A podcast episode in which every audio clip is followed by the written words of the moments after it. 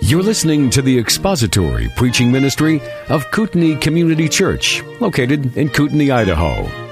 We pray that Christ is exalted and your spirit is blessed by the teaching of God's Word. For more information about Kootenai Church, please visit us online at kootenaichurch.org.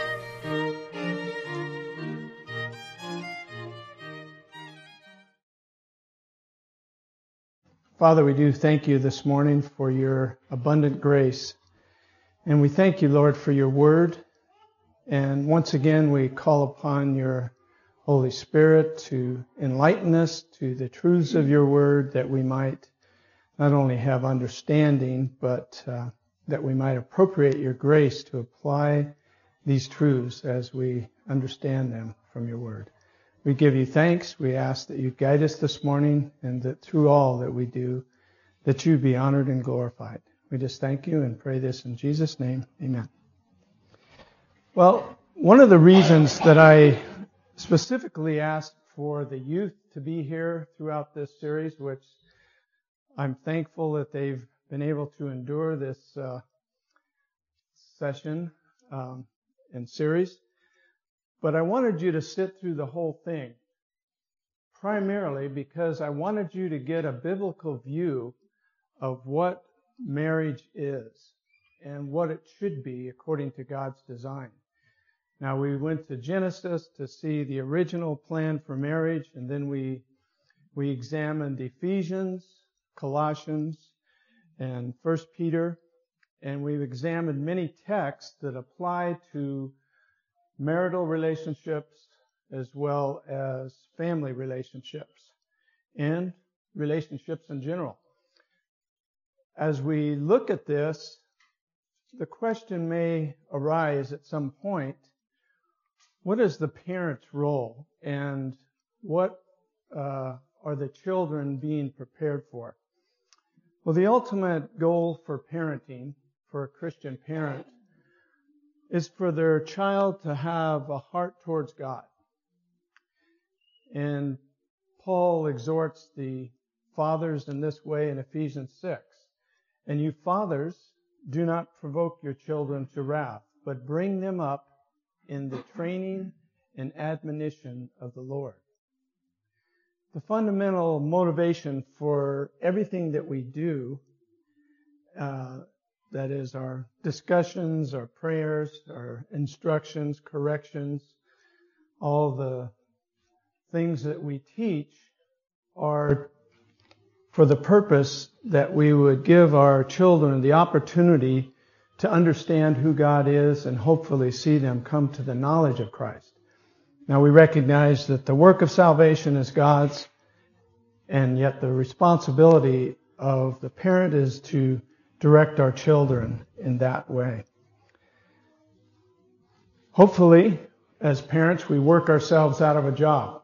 That is, at some point, uh, there's going to be the point of emancipation. That is, the teens will reach a point in their lives of maturity, hopefully, that they'll be able to be mature enough to go out from under the direct authority of their parents and we we have our prayer and hope that we've trained them well enough to, for them to make mature decisions and that we're observing them in the process of sanctification. As we see that, we know that that's not the finished product because in sanctification, we're being sanctified until we go home. We're in the process of growing in the knowledge of Christ. He's transforming us into the image of His Son. Well, we could spend a lot of time on that subject of sanctification, but I want to ask this question. What about those who uh, are in their teens and uh, or early 20s and are considering marriage? We want to examine that a little bit this morning. And uh, we're not going to do an exhaustive study, but we want to look at it in terms of biblically, what do we as parents consider? How do we prepare our children, our youth, young adults for that decision? And what would we consider biblically to look for? Um, we may ask this question first. Does, and I asked this a few weeks ago, does everyone get married? And the answer to that question from the youth was no. And we have from scripture in Matthew 19, the Lord giving instruction to his disciples in verse 12 says this, Not all men can accept this statement, but only those to whom it has been given. For there are eunuchs who were born that way from their mother's womb. And there are eunuchs who were made eunuchs by men. And there are some who made themselves eunuchs for the sake of the kingdom of heaven. He who is able to accept this, let him accept it. Then the apostle Paul in 1 Corinthians 7 addresses the Corinthian church in this way. He says, For I wish that all men were even as I myself, but each one has his own gift from God, one in one manner and another in that. So in one sense, Paul was wishing that all believers could be unmarried, even as himself. Now, he wasn't condemning marriage because he goes on to promote that and say that it is biblical for a man to do so. He was simply saying that for a man to be, or man or woman, not to be married, they have a greater freedom a freedom to serve God unencumbered by the responsibilities of marriage. Because later on in that same chapter, he gives a more clear or more lucid understanding of that. He says this in verses 32 through 34. But I want you to be without care. He who is unmarried cares for the things of the Lord how he may please the Lord. But he who is married carries about the things of the world, how he may please his wife. There's a difference between a wife and a virgin. The unmarried woman cares about the things of the Lord, that she may be holy both in body and in spirit. But she who is married carries about the things of the world, how she may please her husband. So Paul was simply stating that to be unmarried is to fully give yourself for the purpose of service unto the Lord. To be married is to uh, be able to be meeting the needs of your spouse. Excuse me.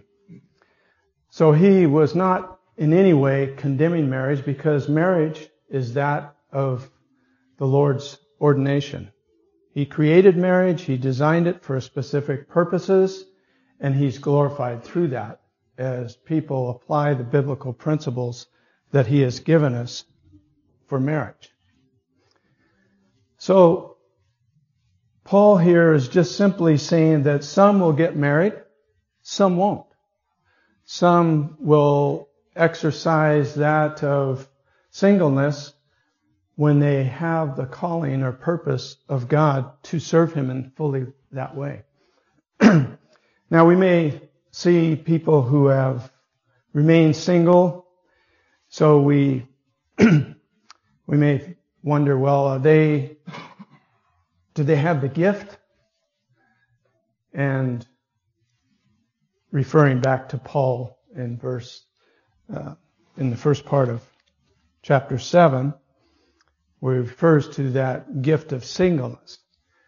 Well, oftentimes God hasn't provided a spouse. for an individual.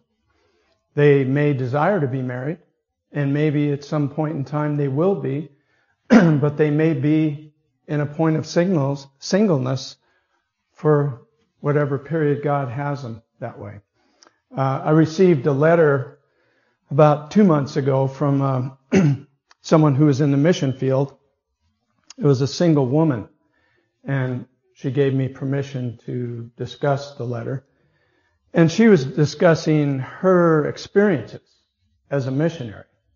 She had, she was single. Um, didn't mean that she, quote, had the gift of singleness, but she had not yet found a man who God provided that would meet the qualifications for marriage. So she served the Lord in the field in her singleness. She was unencumbered, had less responsibility. She expressed the benefits of singleness and also the struggles of singleness. So she, what one of her frustrations was, um, oftentimes when she would participate in fellowship, when she would come back or return to the United States, people would say, well, do you have the gift? And it would always crush her because it wasn't that she didn't want to be married, and it wasn't that she felt she had the gift of singleness because she did have a desire to marry. She desired to have that relationship, but was waiting on the Lord for Him to provide that individual. So she, she recognized the struggle and yet she also recognized that she was totally and completely in God's hands. He would provide the right man at the right time. So there are struggles in singleness, whether a person uh, chooses to be married or chooses, if the Lord enables them by His grace to gift them in that way, to serve Him fully. But what about those who desire to get married?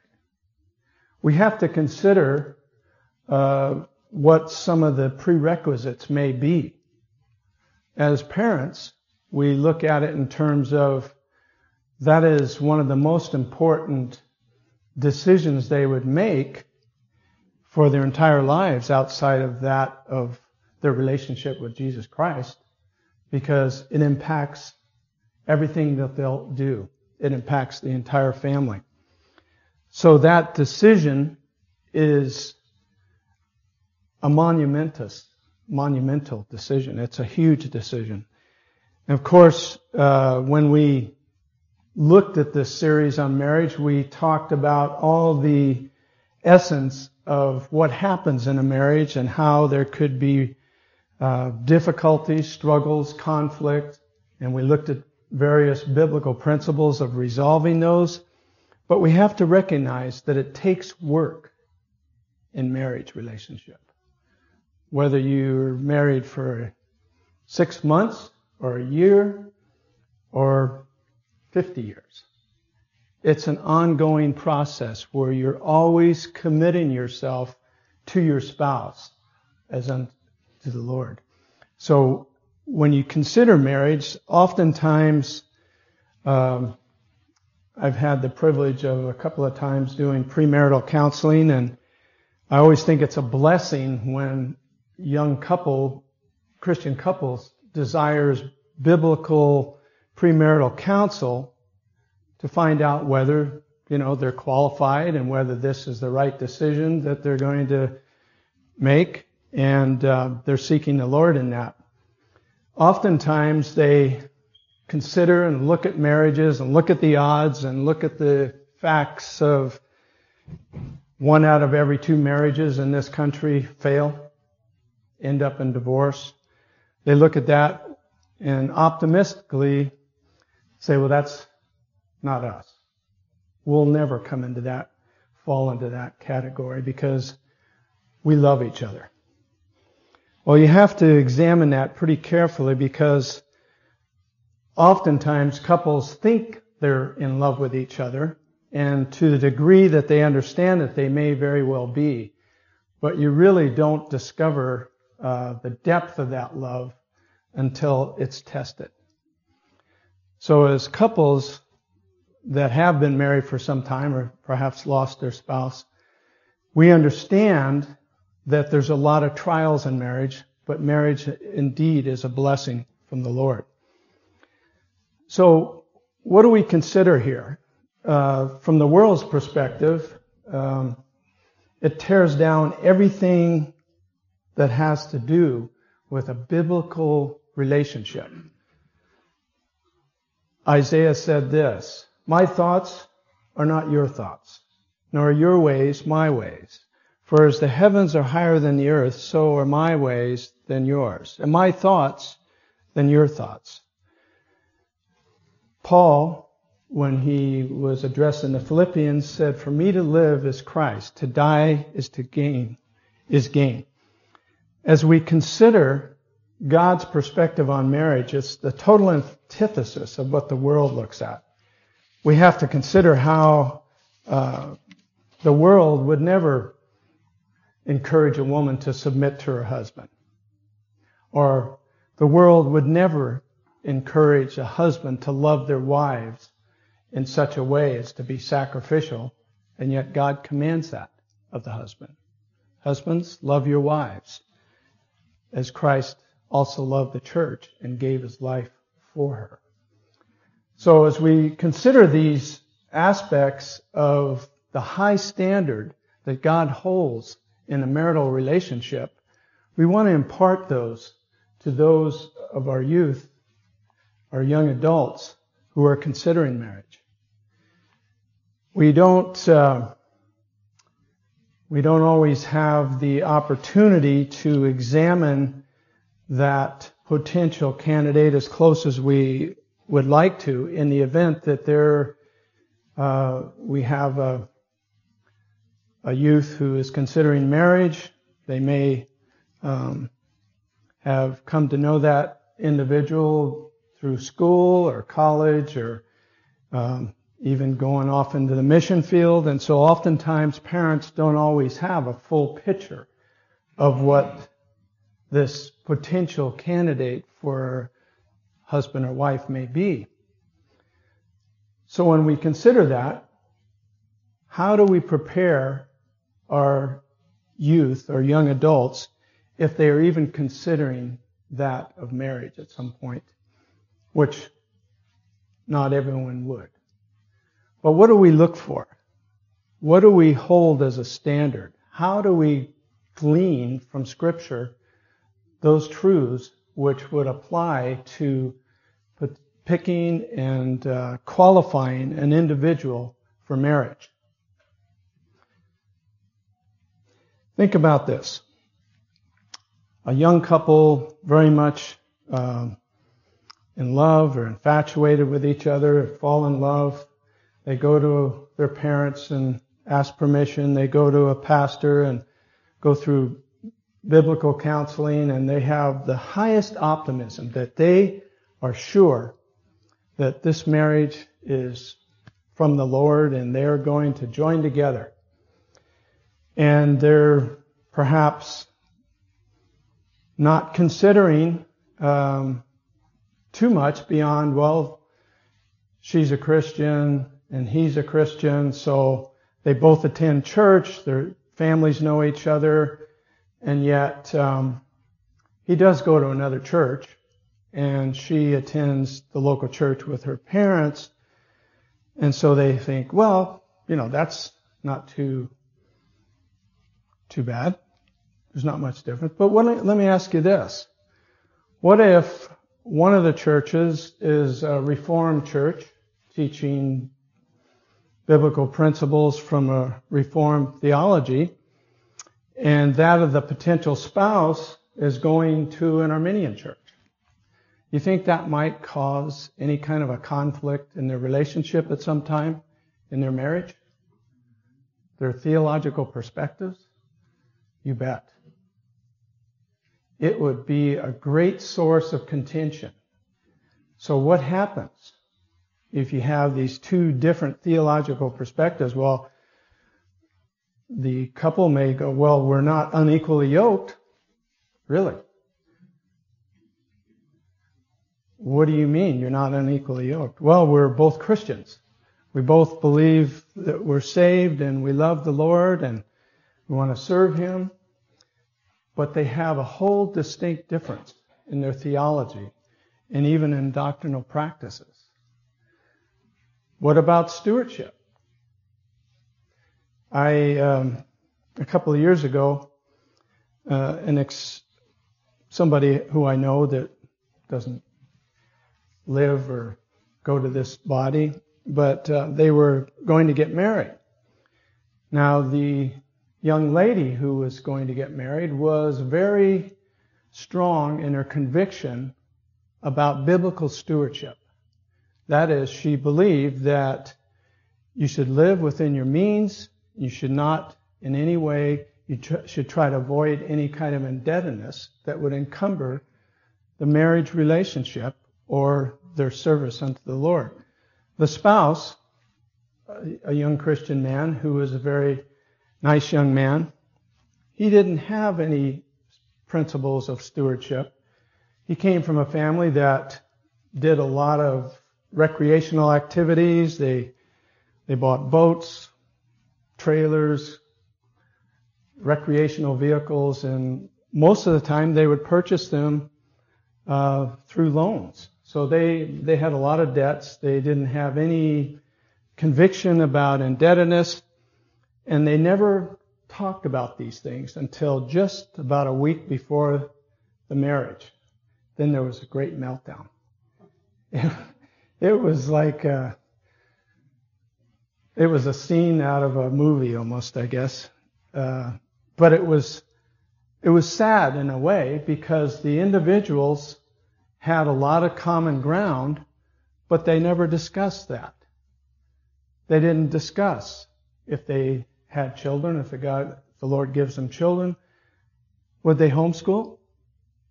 Would they public school? Would they how you know they didn't discuss those things. These are areas in which we have to have the ability to help our children realize that those are big decisions.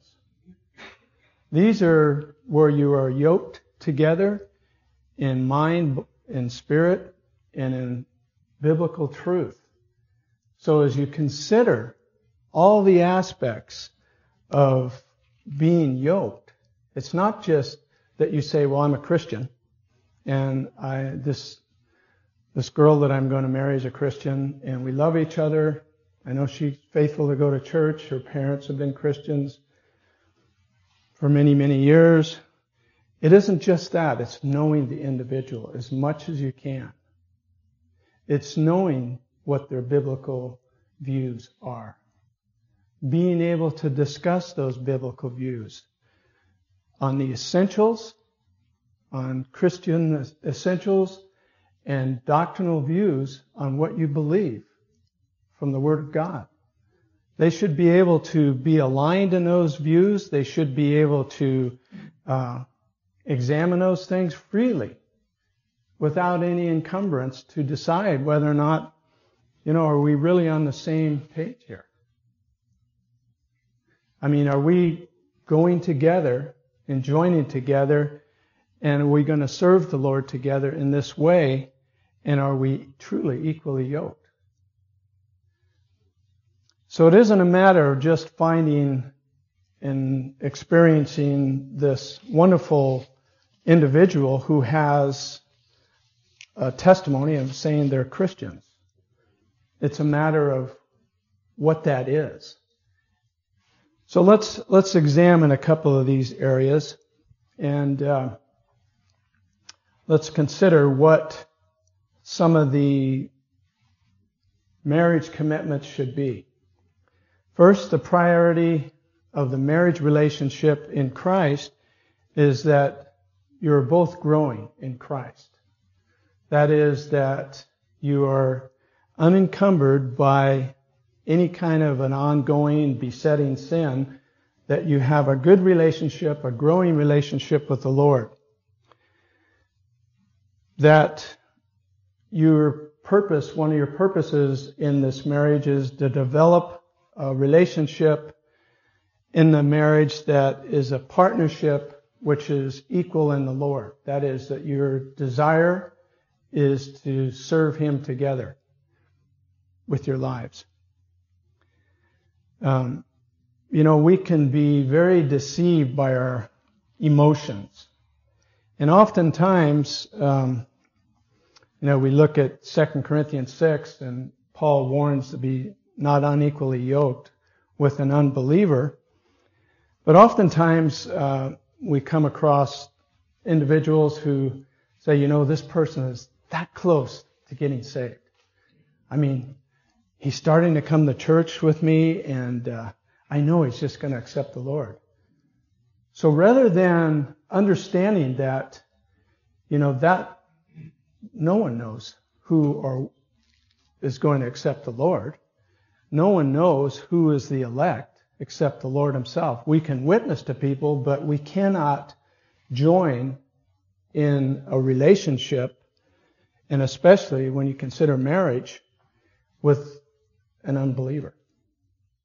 Now we have to recognize that oftentimes um, two people will get married and they're unbelievers when they get married. One will become a believer, and then you have an, one that's not a believer.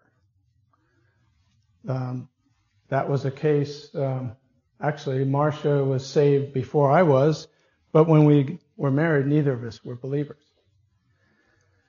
So there are cases in any marriage in which a, Christ, a person will become a Christian after they're married.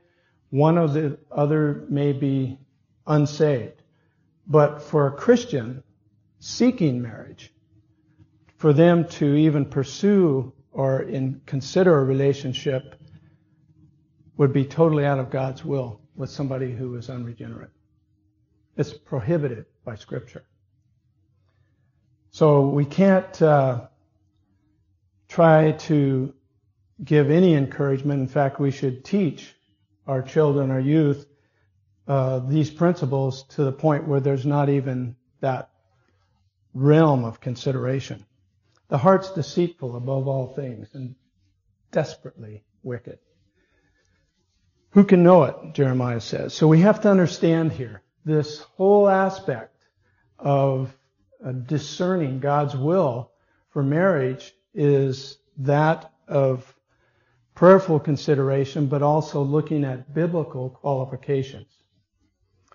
So let's consider some of the other biblical qualifications.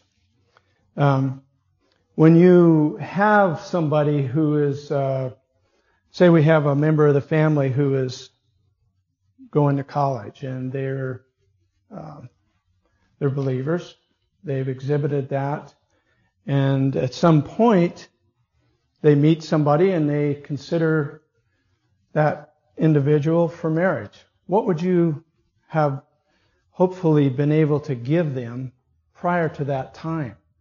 Because at that time, if you're hoping to be an influence, it's a little bit late. You've missed that opportunity. Once they're out of the home and they're making decisions as young adults on their own, there's very little influence that you can have directly. You can pray for them, you can reach out to them, and you can even offer counsel to them, but you don't have any direct authority over them if they're out on their own as adults, young adults. But you can still have influence. So, what would you consider uh, important to impart to your children when they're under your authority within the home? And how would you raise them in the understanding of marriage and singleness? What are some of the primary considerations that we might consider? Any thoughts? Thomas. Uh, the idea of biblical principles override feelings and emotions, especially at a time like that. Okay, very good. Thomas said that um, our feelings and emotions really can't dictate our decisions here.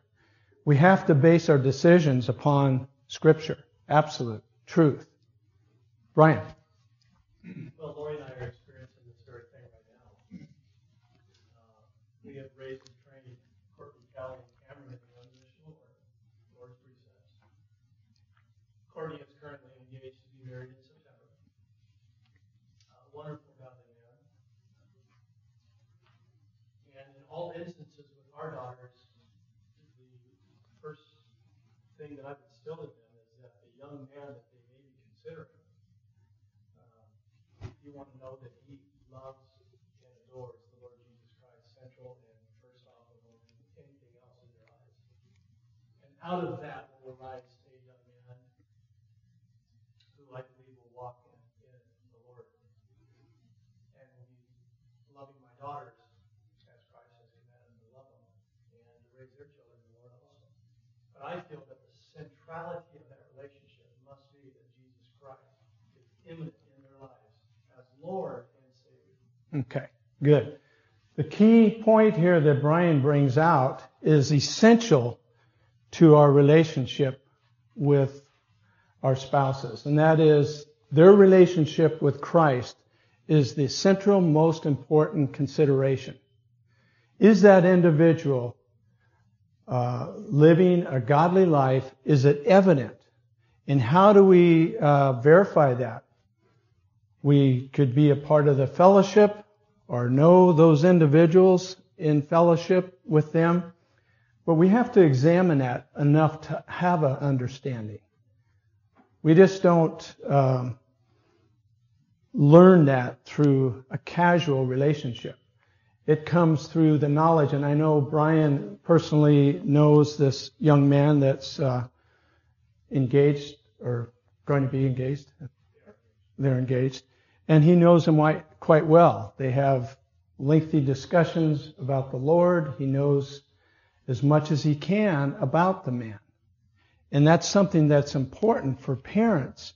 If, if that individual, say in the case of a parent of a daughter, if their um, prospective son-in-law is able to be in a community where you can get to know him, it behooves us to be able to get to know that individual and know everything about them that you can. Not just where they go to church or that uh, superficial knowledge, but as much knowledge as we can to understand their walk, what their priorities are, what their desires are, what their goals are. All those things are a reflection of who they are. If their goal is career, if their goal is financial gain, if their goal is personal fulfillment, then we can see very clearly that their focus is not centered on Christ. If their goal is centered on Christ, then we know that they have a heart for Christ. We have to also realize that there, when a young man and woman come to the place of leaving home, they're not fully mature because we're all being sanctified. But we can see that they're growing and we can see evidence of that. What's another area to consider once we've established that that person is a believer? What are some of the important uh, areas that a young couple should consider in their marriage relationship before they're married. Jenny.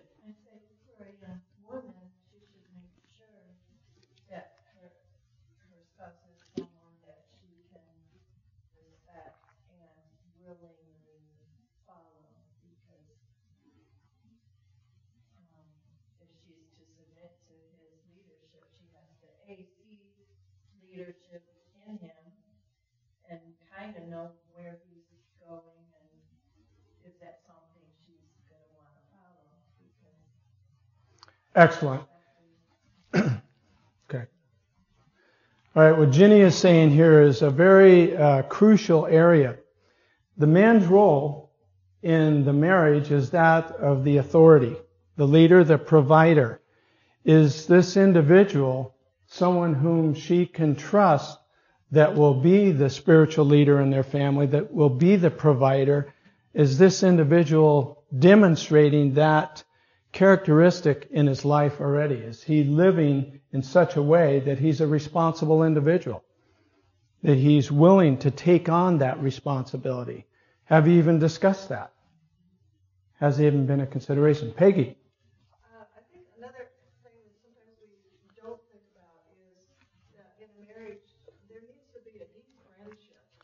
Mm-hmm. Um, some people, some couples get married.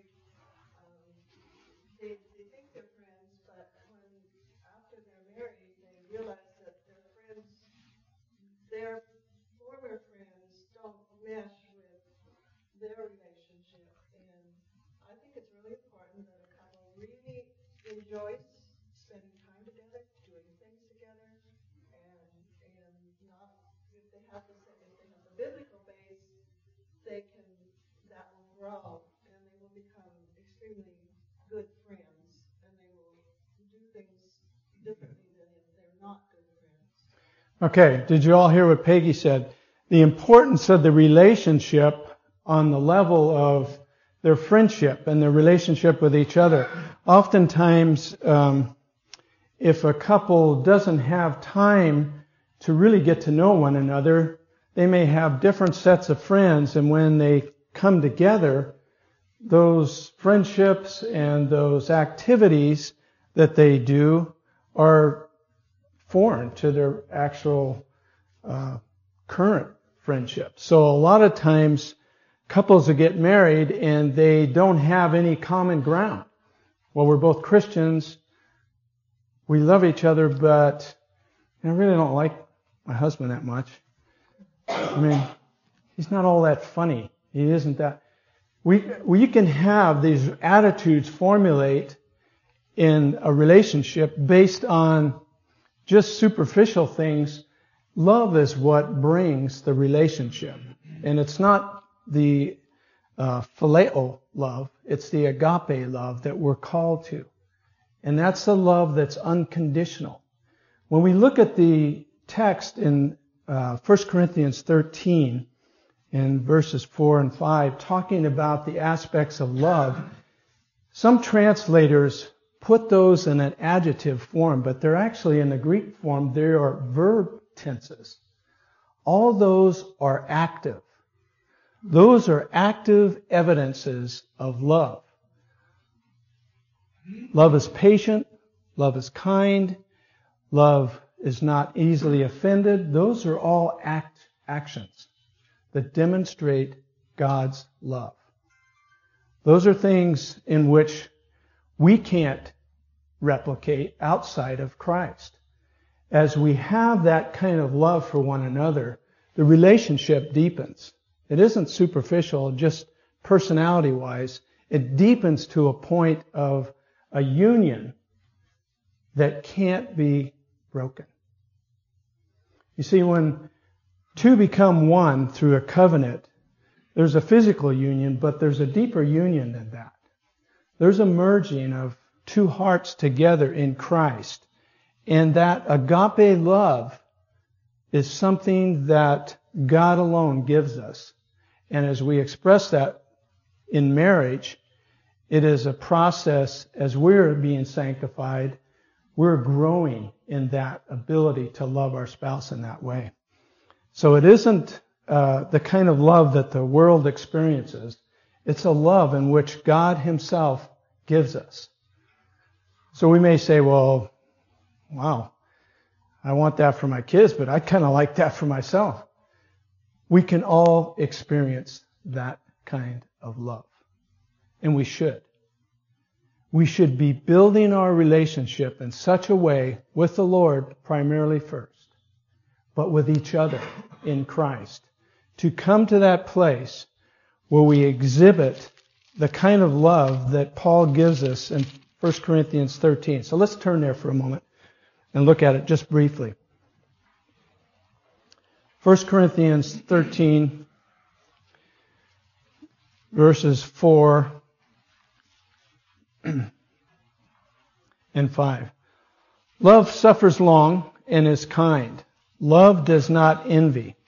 Now, suffering long, uh, in other versions give the word patient. Love is patient. That uh, word is reflected in the original language in the relationship.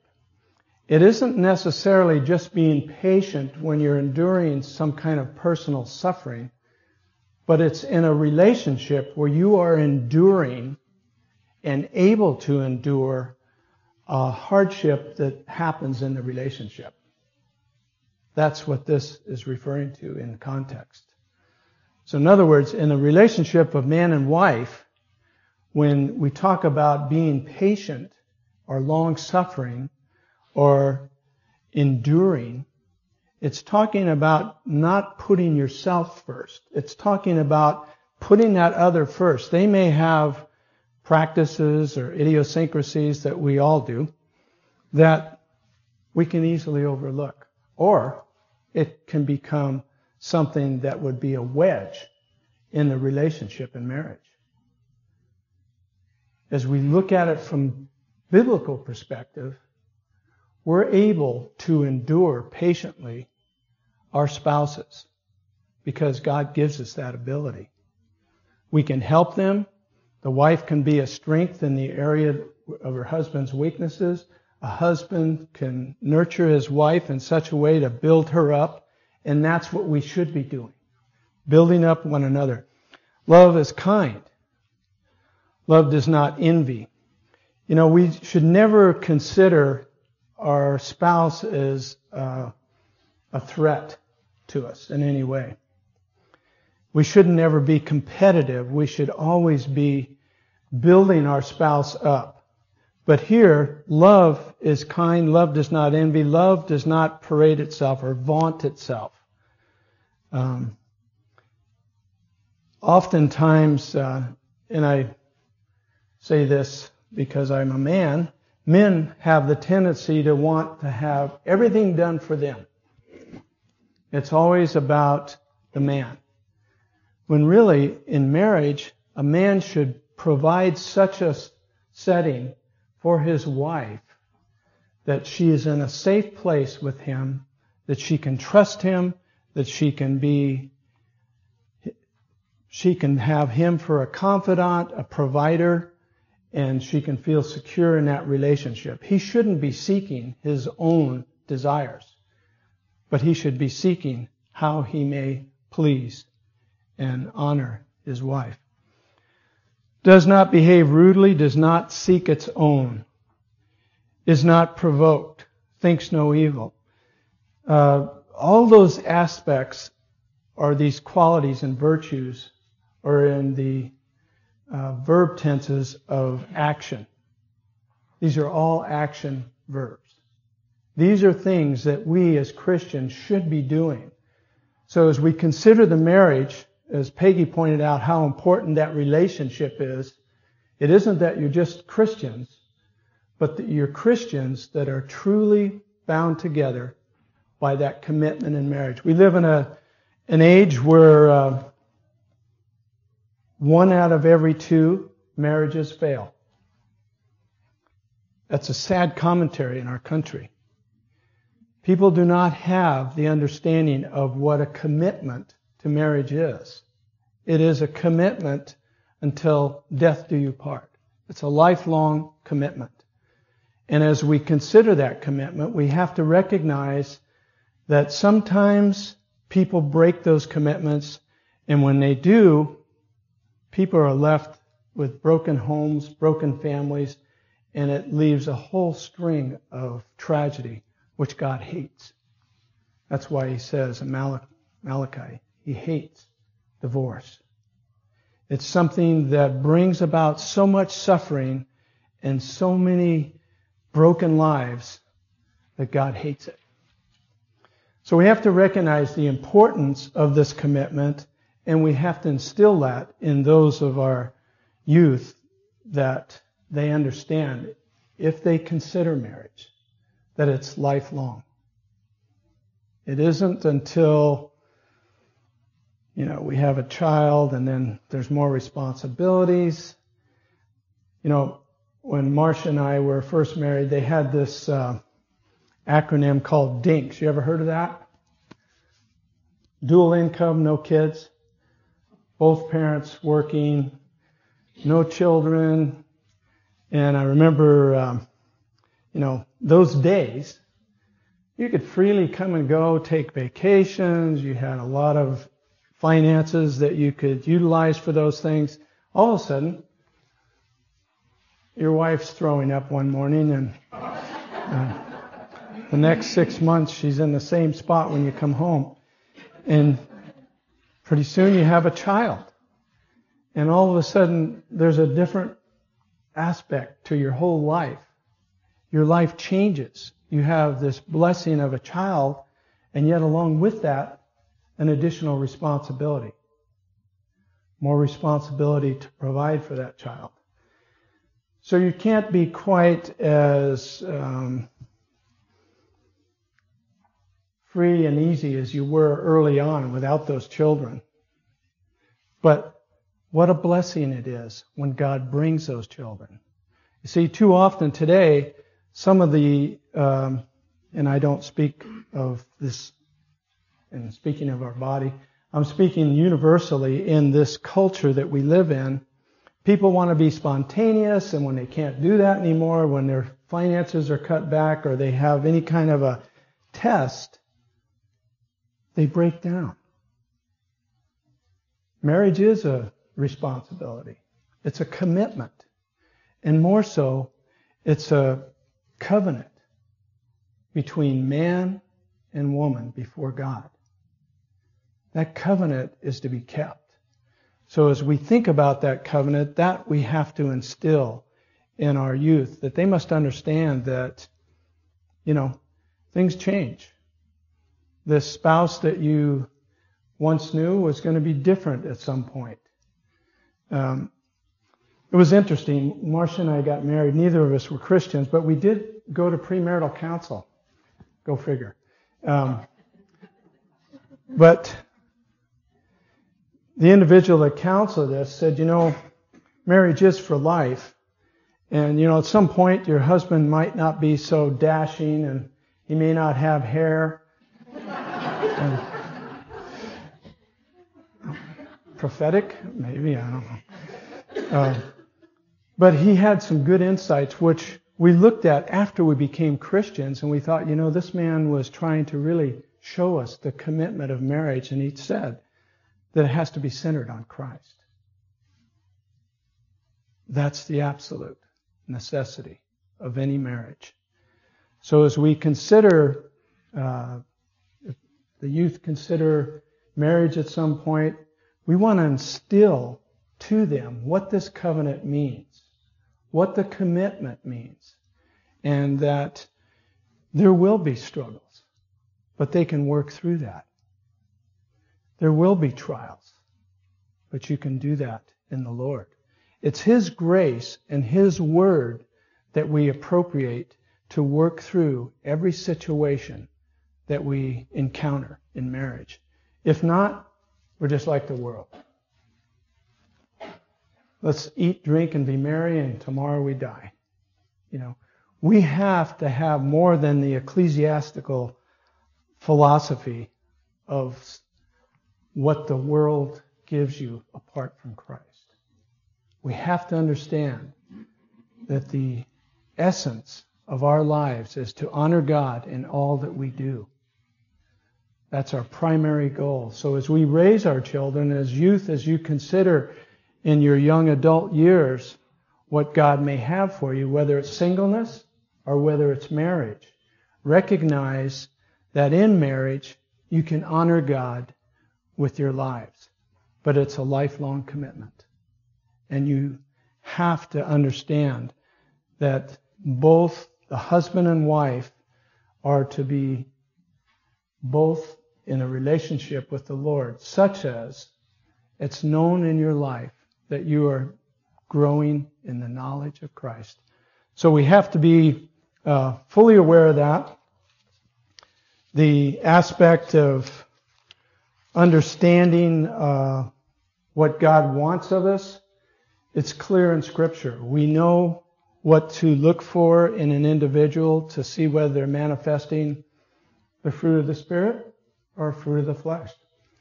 Galatians 5. It's very clear whether they're exhibiting the characteristics of the fruit of the Spirit. So, uh, parents, we have the opportunity, grandparents, we have opportunities to be able to share with our grandchildren. By the way, I became a great grandfather this week, which I'm quite excited about. Um, you'd never know that though, would you? So let's consider the aspect. If we've gone through this uh, series on marriage, we have to understand that this is God ordained. It's a blessing. Those that don't marry, that's a blessing as well. We can't look at somebody unmarried and think, well, they're missing out here. No, they have greater freedom to serve the Lord. And along with those freedoms, responsibilities. Now, I want to address some things, and we'll perhaps begin this next week, But what about the struggles of singleness? What about the temptations that are faced? How do we deal with that? These are areas in which every teen and every young adult and every adult deals with temptations. So we want to look at from scripture, how do we battle these? And how do we appropriate God's strength to avoid some of these temptations, of which there's probably more temptation now, but we have the same enemy. There's nothing new under the sun. Yeah, we have computers now, we have the internet, we have all kinds of temptation, drugs, um, promiscuity. We're in a society that's rampantly filled with immorality, much likened to the society in Rome, society in Corinth, Ephesus. When we do biblical studies and do historical cultural studies, we'll see that we're, we haven't quite caught Rome yet. We're a close second though. But when we look at it, those societies were filled with immorality. Divorce rate rampant. Sex, homosexuality rampant. Uh, pharmacia rampant. I mean, there was all kinds of immorality that we see that Paul dealt with. And when we do historical cultural studies of the, that culture, it was it was a very depraved society, lasciviousness throughout all these cultures in the Roman Empire. So we'll uh, examine how do we appropriate God's grace in a society in which we're permeated with immorality all around us. Good input today. I want to close. I went a little bit longer than we should. And uh, look forward to our service. Heavenly Father, we do thank you for your word. We thank you, Lord, for the ordination of marriage that you yourself have designed and ordained. And we thank you, Lord, for the gift of singleness for those that aren't married. We thank you for your provision for widows and we thank you for your love and concern for those that are without husbands. And Lord, we just pray for those right now that you would lift them up and provide for them through your body and through the covenant relationship they have with you. We look forward to the service as we worship and praise you and look forward to receiving of your word, which we pray that you be glorified through. In Jesus' precious name, amen. Thank you for listening to the latest podcast from Kootenai Church. If you'd like to learn more about Kootenai Church or to donate to our church ministry, you can do so online by visiting kootenaichurch.org. We hope you enjoyed this podcast and pray you'll join us again next time. Once again, thank you for listening.